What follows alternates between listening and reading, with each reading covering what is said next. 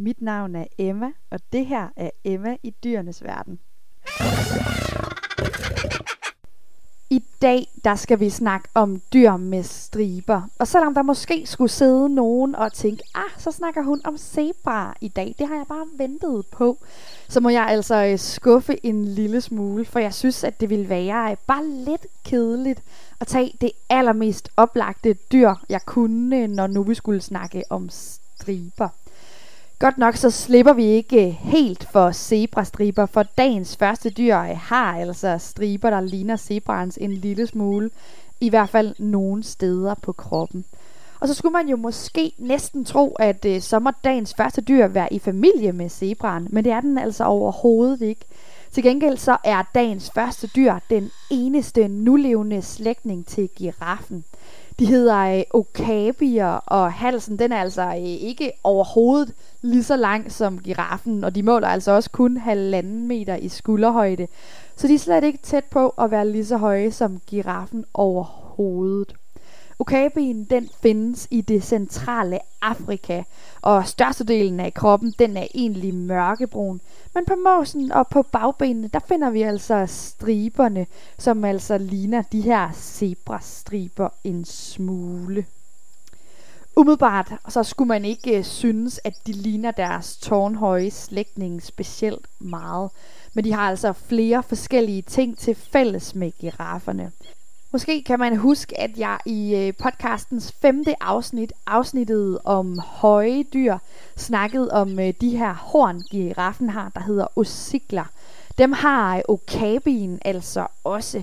De er godt nok ikke helt lige så fremtrædende hos okabien, som de er hos giraffen, men de er der altså. Og så har vi tungen. Selvom okabien overhovedet ikke er lige så stor som giraffen er, så har de altså lige lange tunger. Okabiens tunge den måler også 45 cm og bruges faktisk lidt på samme måde som giraffens gør. Men nu er det slet ikke øh, giraffer, det skal handle om, øh, så nok om det her slægtskab mellem de to dyr, og så tilbage til okabien, øh, det her løjerlige dyr, vi skal snakke øh, om i dag. I den vestlige verden, som vi jo er en del af, øh, der kendte man faktisk ikke rigtig noget til okabien før en gang i løbet af 1900-tallet. I dag der er okabien stadigvæk et af de dyr, man faktisk ikke ved alverdens om.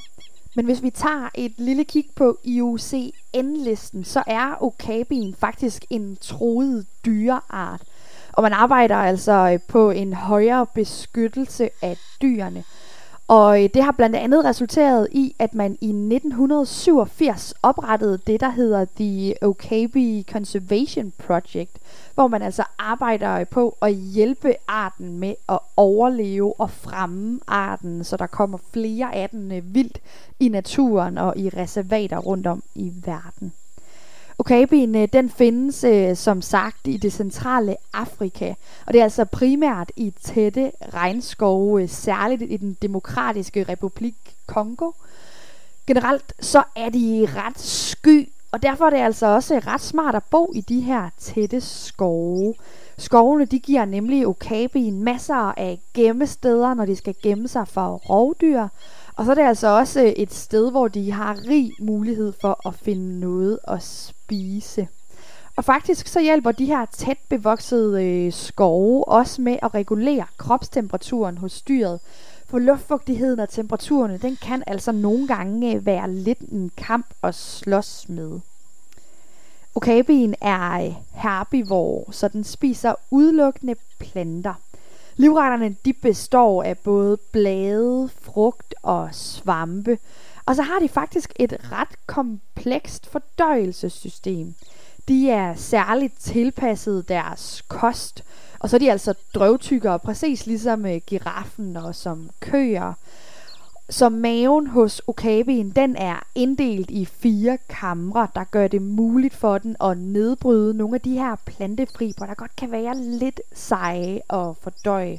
Så hjælper det altså også med at udvinde så mange næringsstoffer som overhovedet muligt fra maden. Og for det ikke skulle være nok, så har de faktisk også en særlig bakterie i maven, der hjælper med at gære og fordøje nogle af de her plantefibre, som for mange andre dyr vil være virkelig svære at fordøje. Okabien, den er primært solitær og foretrækker altså at leve alene. Men på trods af deres ensomme natur, så er okabier faktisk kendt for at kommunikere med hinanden gennem en række forskellige vokaliseringer. Lydene her, de kan altså komme øh, både i form af sådan nogle grønt og også nærmest nogle brøl. Og så mener man, at kommunikationen her, den fungerer blandt andet som en slags øh, signal øh, for territorielle grænser og til at tiltrække partnere i paringssæsonen. Udover den vokale kommunikation, så bruger okabien øh, også duftmarkeringer til at kommunikere en smule med hinanden. Hannerne de har altså specielle duftkirtler på ansigtet, som de bruger til at markere deres territorie. Og hunderne de bruger altså deres øh, urin til at markere, hvor de holder til. Og for lige at blive de her lyde, så øh, kan ukabien faktisk også lave lyde, der er så lavfrekvente, at vi mennesker ikke kan høre dem. Og det synes jeg bare var sådan lidt sejt. Og skulle vi så ikke øh, se lidt på den der paringssæson? Typisk så finder paringssæsonen for okabien øh, sted mellem juni og september. Og det er også i den her øh, periode, at hannerne og hunderne, de lige så stille begynder at opsøge hinanden. Når hannerne og hunderne, de har fundet sammen, så er det faktisk stort set kun for at parre sig, og så skille deres veje altså igen. Hunderne de er drægtige øh, rimelig længe i 14 måneder. Og så føder de altså en enkelt kalv, som har en ganske unik duft, som moren kan genkende dem på. Kalden den bliver sammen med deres mor det første halve års tid, efter de er blevet født. Og så lærer de altså lige så stille at navigere rundt om i skoven og klare sig på egen hånd. Når de så begynder sådan at være rimelig selvstændige, så søger de lige så stille ud på egen hånd, og med tiden så søger de altså også længere og længere væk fra det område, hvor deres mor hun hele tiden har opholdt sig. Og så tror jeg altså, at det, det allerede er ved at være tid til, at vi snupper dagens andet dyr med striber. Dagens andet dyr har jeg faktisk kun selv kendt til siden en gang i sidste uge, da jeg helt tilfældigt øh, faldt over et billede af dem. Og så kunne jeg absolut ikke stå for det her virkelig underlige dyr. Dagens andet dyr hedder jordulv. Og faktisk så er det slet overhovedet ikke en ulv, men en hyæne. Jordulven den vejer mellem 10 og 15 kilo, så den er altså ikke øh, virkelig stor eller noget som helst. Den har en pjusket hale og lange spidse ører. Og så har de selvfølgelig også øh, sorte striber ned langs øh, den ellers øh, ret lyse pels på øh, siden af kroppen. På ryggen, der har de altså øh, sådan en lang, nærmest sådan en slags manke, som også primært er sorte hår. Og manken her, den vender jeg altså tilbage til en lille smule senere. Jordulven, den bor også i Afrika, men i de sydlige og østlige dele af landet. Og så er det altså ude på savanner og græssletter, at man finder dem. Egentlig så foretrækker de områder med sådan løst sand og den slags, øh, for så er det lettere for dem at grave mad frem. Og jeg synes altså lige, vi skal tage os en lille snak om deres spisevaner. For hold nu helt op, hvor blev jeg overrasket, da jeg hørte om dem. Hvis nu man har hørt lidt om hyæner før i tiden, så ved man måske, at øh, de er kendt som rovdyr og ådselsædere. Men der skiller jordulven sig altså en lille smule ud. Jordulven den er udstyret med en virkelig lang tunge, øh, 30 cm for at være helt præcis. Og den bruger den altså til at spise termitter af alt, den overhovedet kunne komme til. Så lidt ligesom da vi snakkede om pangoliner og jordsvin i afsnit, jeg mener det var afsnit 4, øh, da vi snakkede om dyr med lange tunger, så bruger jordulven her altså sin lange klistrede tunge til at slubre termitter op fra deres uh, termitbo. Og faktisk så er termitter stort set det eneste jordulven, den er specielt interesseret i at spise. Jeg skal også lige love for, at den får spist en hel masse af dem. I løbet af en enkelt nat, der kan jordulven nemlig nå at spise helt op omkring 200.000 termitter. Og så kan det jo være, at man næsten øh, selv har regnet ud nu, at de så må være nataktive dyr, når det så er i løbet af natten, at de spiser alle de her termitter. I løbet af dagstimerne, så sover de altså i deres huler eller i nogle tørre krat. Lidt ligesom med mange andre dyr, vi efterhånden har snakket om i podcasten her, så er de nemlig virkelig dygtige graver, og så laver de altså øh, både deres egne huler, men de kan også sagtens finde på lige at overtage og udvide eller renovere øh, huler, som andre dyr de har efterladt. Jordulven er både øh, solitær og territoriel. De markerer altså deres territorier med både urin og afføring, men de kan faktisk også godt finde på at advare med lyde og fysiske træk, hvis nogen alligevel skulle komme tæt på. Og så er det, vi vender tilbage til den her manke, den har ned langs øh, ryggen. For når de engang imellem føler sig virkelig truet, enten af en anden jordulv eller et eller andet stort øh, rovdyr, så kan de nemlig skyde de her øh, hår fra manken op, så de ser både større og mere farlige ud. Og så kan de altså også øh, fra under halen sprøjte en virkelig, virkelig, virkelig falt lugtende væske ud for at skræmme rovdyr på afveje. Og så synes jeg altså også, at vi skal sludre lidt om paringssæsonen med de her jordulve. For den synes jeg altså også øh, var sådan lidt øh, speciel, og i starten, da jeg sad og undersøgte det her dyr, så blev jeg også en lille smule forvirret.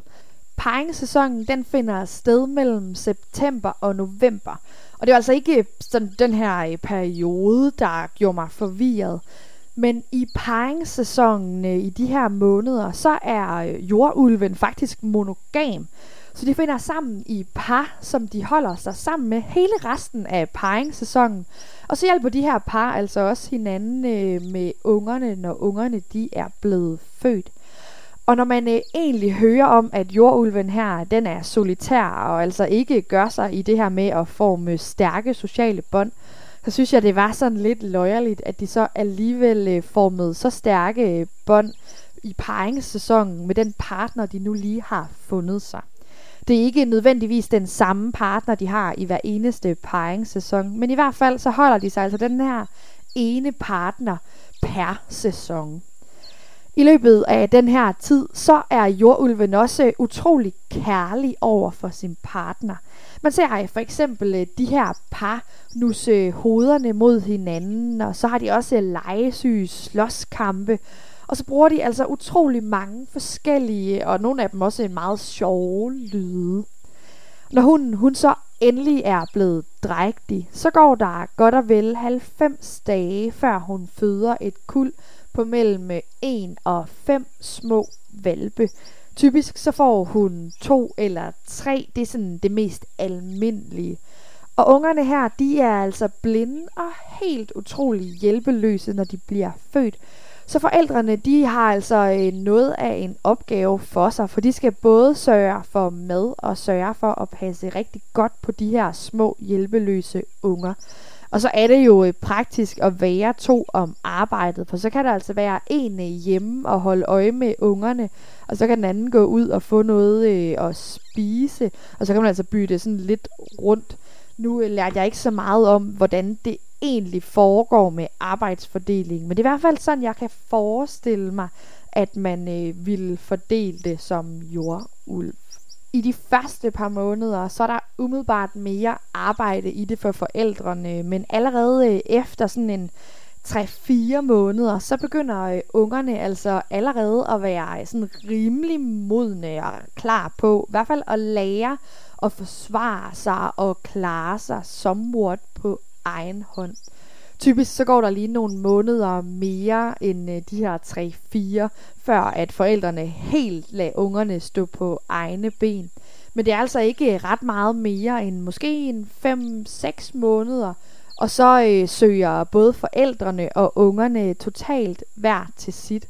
Og så er der altså ikke nogen, der ved om vejene her øh, for det her par eller den her lille familie, de kommer til at krydse igen. Så det er altså øh, et øh, lidt specielt dyr. Og med det sagt, så synes jeg altså også, at vi kan slå en streg over dagens to stribede dyr og begynde at runde af for i dag. Som sædvanligt, så skal I have tusind, tusind tak, fordi I har haft lyst til at lytte med igen i dag. I dag der har vi snakket om øh, to dyr, som stadigvæk øh, er rimelig ukendte. Det er begrænset, hvad man egentlig ved om de her øh, to lidt løjerlige dyr.